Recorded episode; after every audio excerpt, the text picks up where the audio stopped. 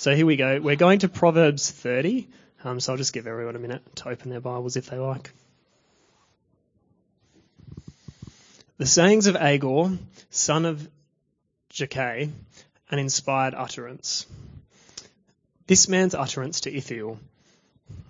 I am weary, God, but I can prevail. Surely I am only a brute, not a man. I do not have human understanding. I have not learned wisdom, nor have I attained to the knowledge of the Holy One. Who has gone up to heaven and come down? Whose hands have gathered up the wind?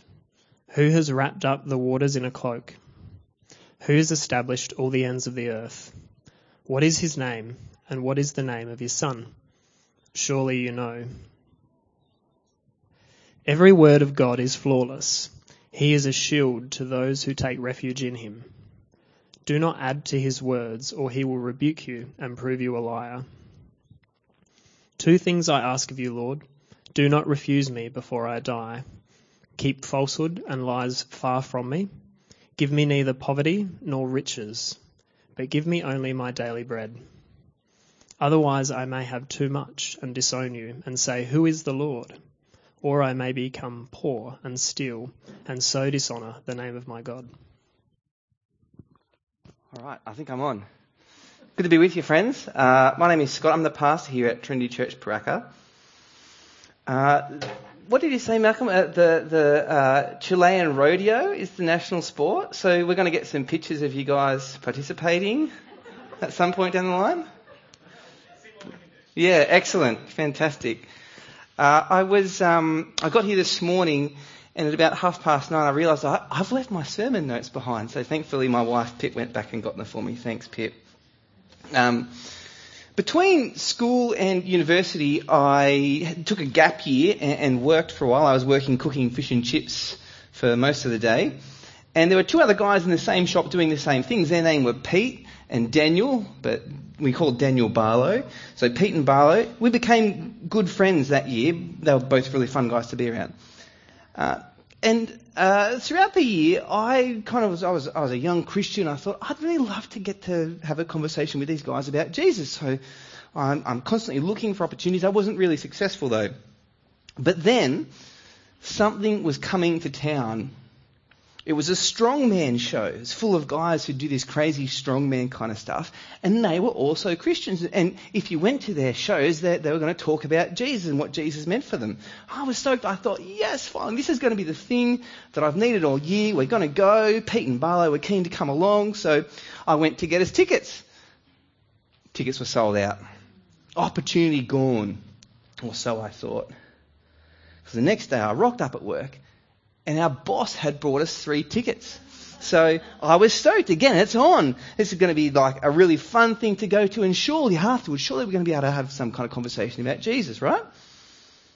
So it's show night, and we rock up, and the place is packed. There's a really kind of good atmosphere going on, and these kind of huge buffed up dudes come out and the crowd is all G'd up. It's pretty exciting. They start doing their strongman things like they taking the, the, the, those rods of iron and just kind of bend it with their hands or they grab a telephone book and they kind of rip it apart with their bare hands. It's excellent.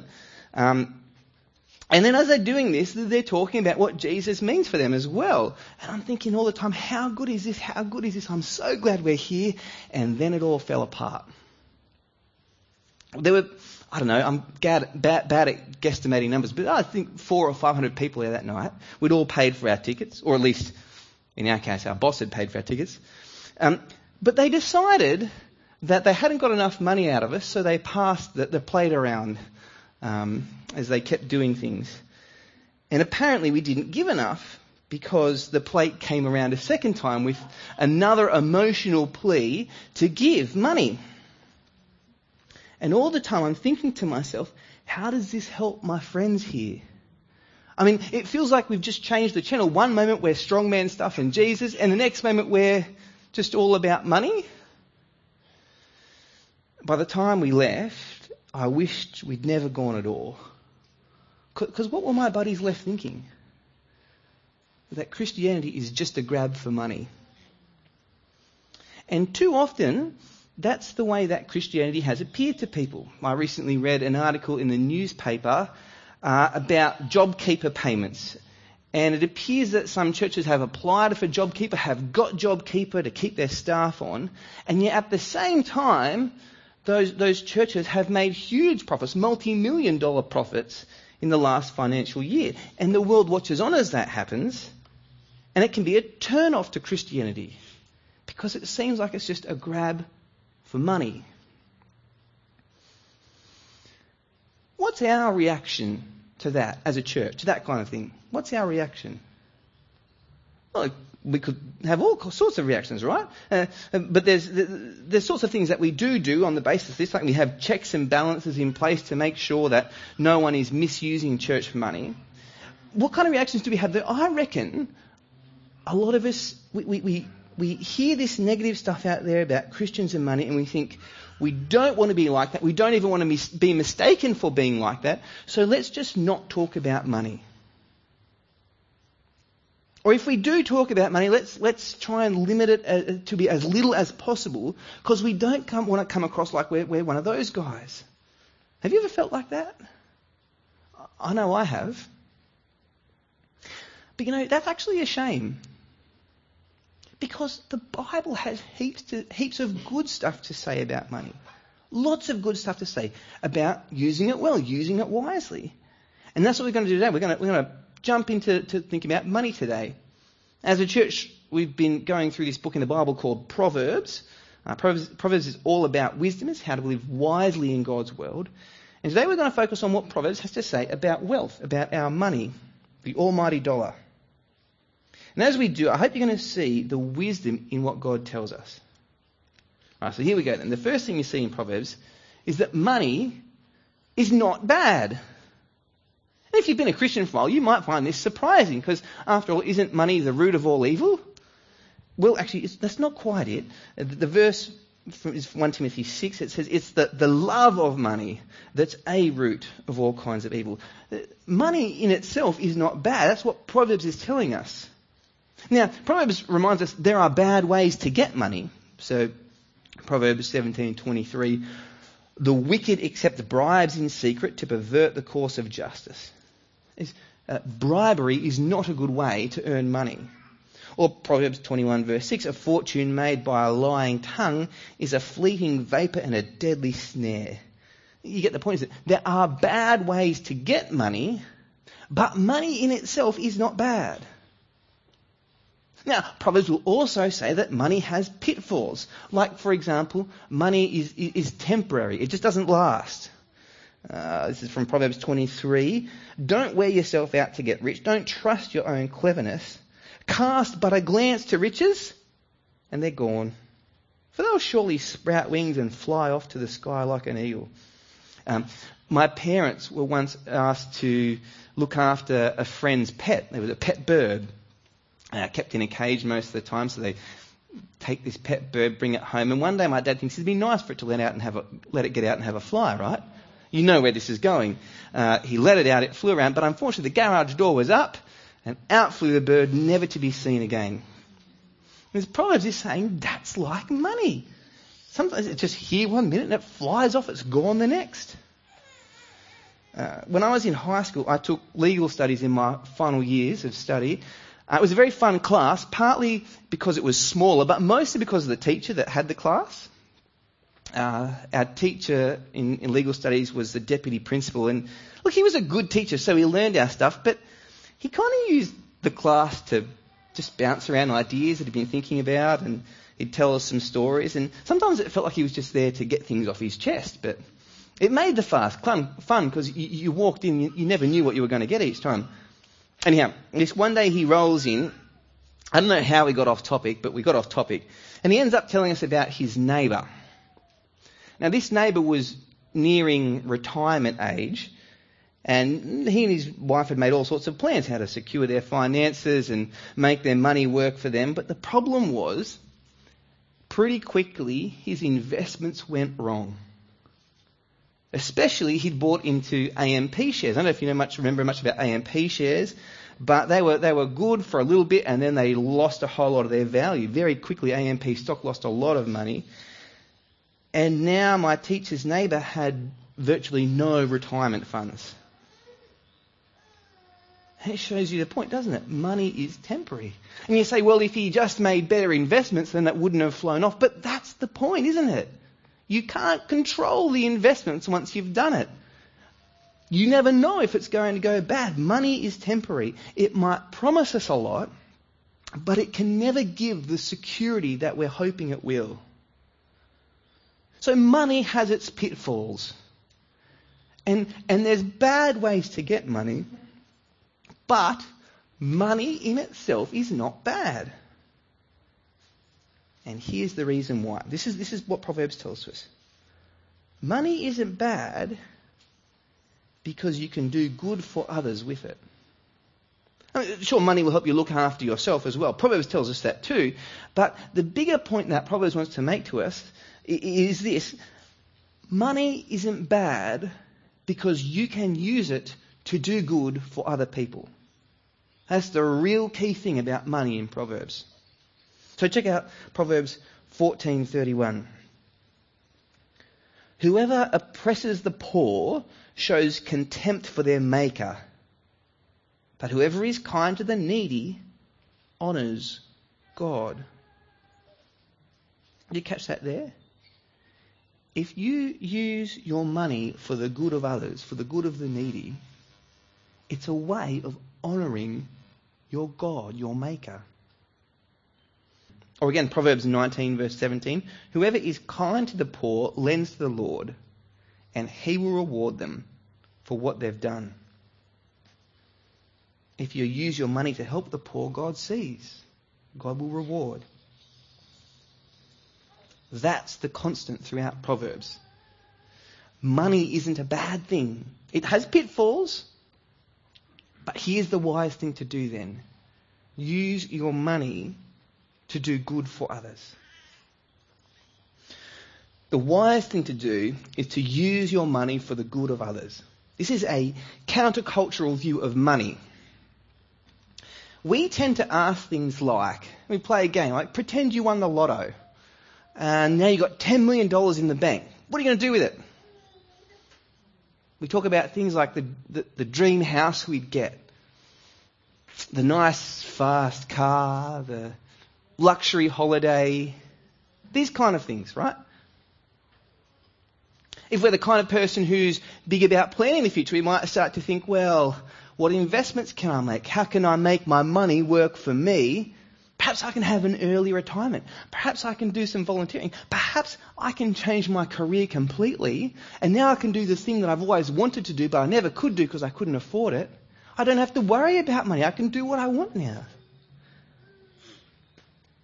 Proverbs poses a different kind of question to us. Proverbs says, pretend you won the lottery. Imagine that for a moment, and you had $10 million in the bank. Proverbs would ask us, what good are you going to do with that? How are you going to use that 10 million for the good of others? And actually, Proverbs doesn't ask us that question. Proverbs doesn't ask the what if. Proverbs says to us, what have you got? 10 million? No, probably not. 1 million. Less than that. More than that. Who cares? It doesn't matter. Whatever you've got, whether it's little, whether it's a lot, whatever you've got, how will you use what you have for good? How will you use what you've got for the good of others?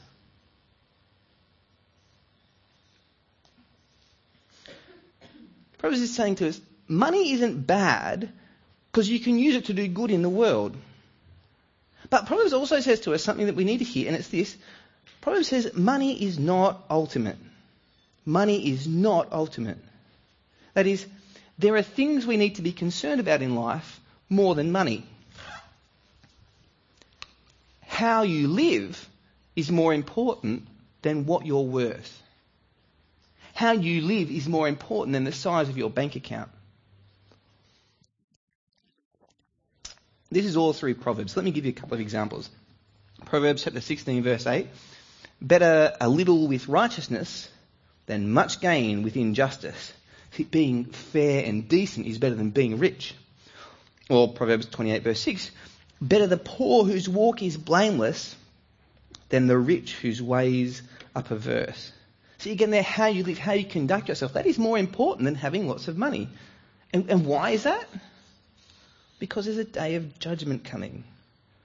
Uh, chapter 11, verse 4 of Proverbs Wealth is worthless in the day of wrath, but righteousness delivers from death.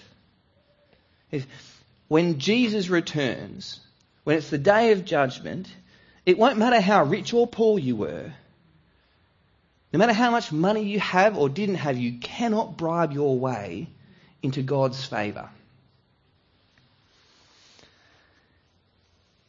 Did you hear about the Nigerian guy who brought his dad a new car?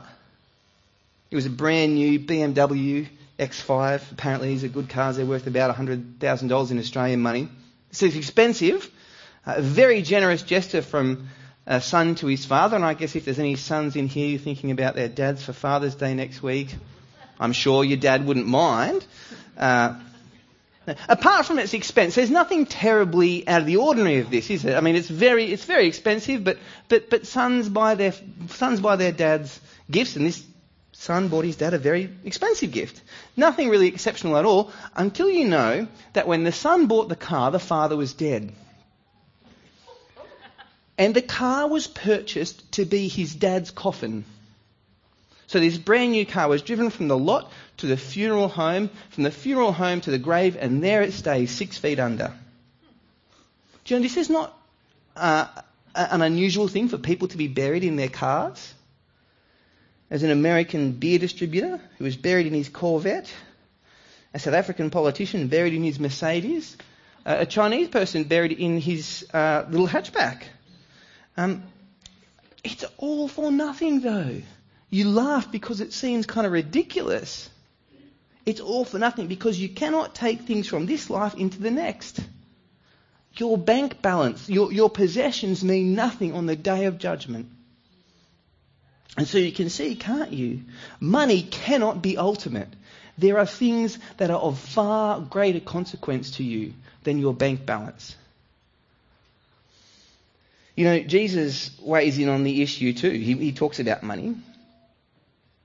In one part of the Bible, Jesus he does like a cost benefit analysis. You know what a cost benefit analysis is? On you kind of put a line down the middle of the page. You're not sure what decision to make. You put a line down the middle of a page, and uh, you, you, you, kind of put on one side you put the things that uh, are negative and the costs involved, and the other side you put things that are positive, the benefits. So, like for example, you're thinking, you know, at home and you're not really sure what to do. Should I watch The Bachelor tonight?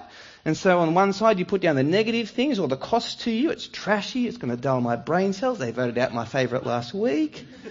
Uh, on the other side you put down all the positive benefits that you get from it, like, um, well, thank you, thank you. Maybe I should have thought of a better illustration, right? But, um, you see the costs and the benefits, and you, you, that helps you weigh up and make a decision to figure out what you should do. Well, Jesus does a cost benefit analysis as well. And it, for him, it's about what you do with your life. The decision, what, what are you going to do with your life? Check it out. This is from one of the biographies written of Jesus' life. It's in the Bible. It says this. Then he, that is Jesus, and Jesus called the crowd to him along with his disciples, and he said, Whoever wants to be my disciple must deny themselves and take up their cross and follow me. For whoever wants to save their life will lose it, but whoever loses their life for me and for the gospel will save it. What good is it for someone to gain the whole world yet forfeit their soul? But what can anyone give in exchange for their soul? If anyone is ashamed of me and my words in this adulterous and sinful generation, the Son of Man will be ashamed of them when he comes in his Father's glory with the holy angels.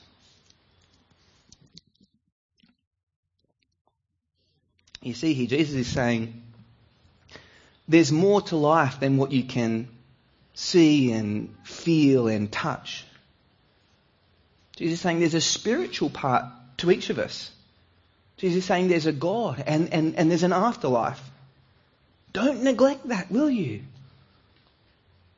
Jesus is telling us you can have as much as you want. Millions or billions of dollars. All the things that money can buy. You could have enough, in fact, to buy and build and buy your own rocket ship and fly into space. You could own the whole world. But what good is that? Jesus asks. What good is it to have all of that if you end up forfeiting your soul? Money isn't bad, but there are some matters that are of far greater importance. Don't forfeit your soul just to get rich and die.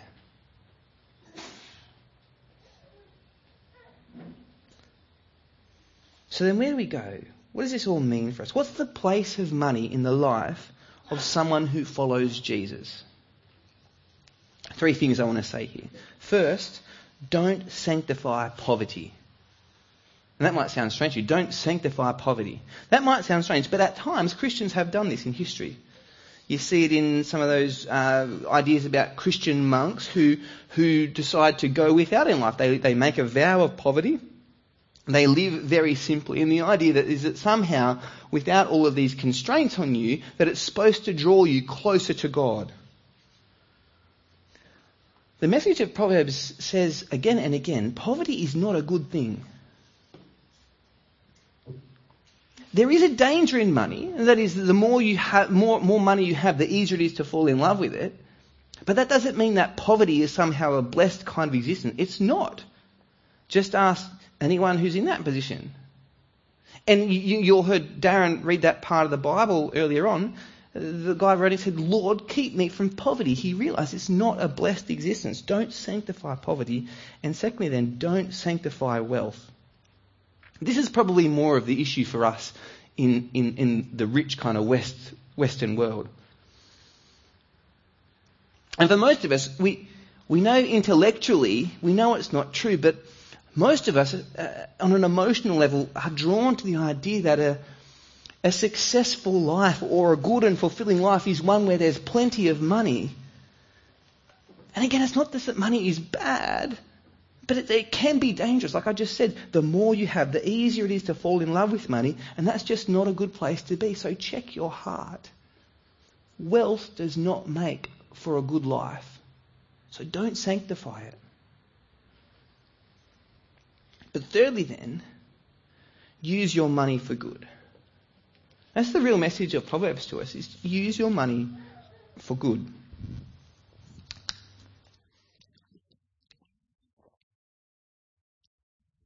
There are um, two types of good we've seen today. One is good in the here and now, things like caring for the poor, looking out for those who are in need, this kind of thing.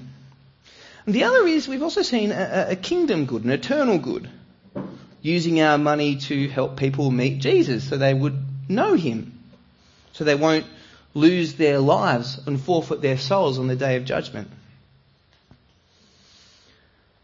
Most of us here today might have a tendency to treat one or other of these as more important than the other. I really like doing good now, so that's where I invest my money. I really like thinking about kingdom good, so I invest my money. But the Bible tells us both of those things are actually good, and we should be involved in doing both. So the question to leave hanging then is how are you going to use your money, no matter how much or how little you've got, but how are you going to use your money for the good of others? For a lot this week, I weighed up whether I should put this next bit in or not. But I, I, I've, I'm, I've, I'm going to do it. I think it's good.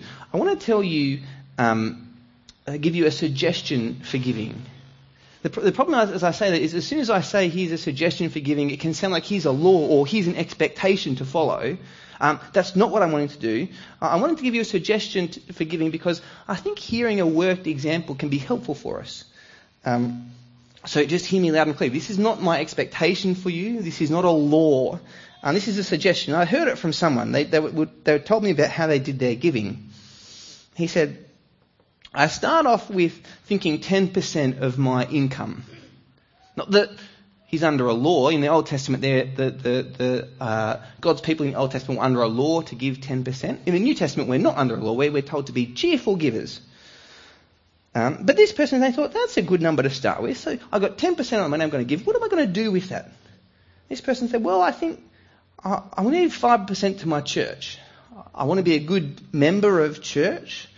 Uh, I think it's a kingdom good because in my church people hear about Jesus, and I think it actually does a good in the here and now as well because it builds, having a church, it builds a community that serves the wider area. So 5% to church. Now you think, well, I got 5%. What am I going to do with the other 5%? Well, I want to do some kingdom good with it.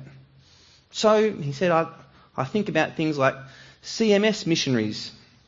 Guys like the Purdy's here. Like, for example, um, they're going to Chile to teach and train pastors. They'll point people to Jesus. Me, I sit here and I stand here and I think, I can have no impact in Chile, in South America at all. Can I really? But actually, I can. Because I, I, I partner with uh, what the Purdy's are doing, I, I, give them, and then I not just have an, a, a here and now impact on I, have, I can have an eternal impact on many Chileans through them. So I, I, I give to people like the Purdy's. Fantastic. That's why we as a church will partner with Anya down at Mawson Lakes Uni. How can I help uni students who are really making all sorts of decisions at this time of life that are going to set them up for the way they live the rest of their lives? How can I help them consider Jesus? Well, I can't. For most of us, we think we sit in an office job all day and or we, have got things to do during our days. We can't do it. So we, we partner with Anya. We give her money so that we set her aside so she can go and do that on our behalf. It's fantastic. So this person was saying, I, I think 10%, 5% goes to church, 5% goes to other things, and some of that needs to be kingdom good, and some of that needs to be good in the here and now. Things like compassion, who we partner with as church here, and where we sponsor a child, we know their family's going to get food and medical care and education and break that cycle of poverty. And the great thing about compassion is there's a kingdom good in that too. But there are heaps of organisations that we could do this through. Anglicare, the Smith Family, Starlight Children's Foundation, the Royal Flying Doctor Service, the list goes on and on and on. You know, we hear things about stuff like what's happening in Afghanistan at the moment, a horrible uh, human crisis. And it's, it's easy for me to think I'm powerless in this, but actually I'm not because God has given me money. I can use that for good. And there are again tons and tons of organisations doing great stuff right now in Afghanistan. The, uh, the Tear Group, the Barnabas Fund, the Red Cross, World Vision, Anglican Relief and Disaster uh, and Development Fund, again and again and again, to heaps of organisations there that can help us do good in the here and now. That's that's one person's idea for their giving, and I want to let I want to stress this again. This this is just one person's idea. This is not a law. This is not an expectation I'm laying down for us in church. Some of us will sit here and think, oh, 10%, there's no way I can give 10% of my wage and still have a, and still us live properly. Others will think 10%, that's kind of under for me. I need, I can give way more than that. Some of us will sit here and think, oh, I kind of like that breakup. Maybe I should do something like that. Others will sit here and think, oh, I'll do it way differently to that. Fine. Wonderful. That's not the issue. Pointing me and showing you this is not, that we all go and do exactly this, but here's a worked example, an idea that shows us how we can use money for good in the here and now, and also in the good for the kingdom, having an eternal good. The real question for you today is how about you? God has given you some money. It might be a little, it might be a lot. I don't know. What are you going to do with it? How are you going to use it? How will you use your money for good? And especially for the good of others. That's wise living in God's world. Let me pray for us. Our Father God in heaven, so often we hear what you say, and it's very countercultural. So, Father, please work in our hearts to see the wisdom and good of what you tell us. And please work in our hearts so that we might be those who, having heard what you say, do what you tell us. Please help us be generous and look to do good for others with the money that you've given us. We pray for your help in this in the name of Jesus. Amen.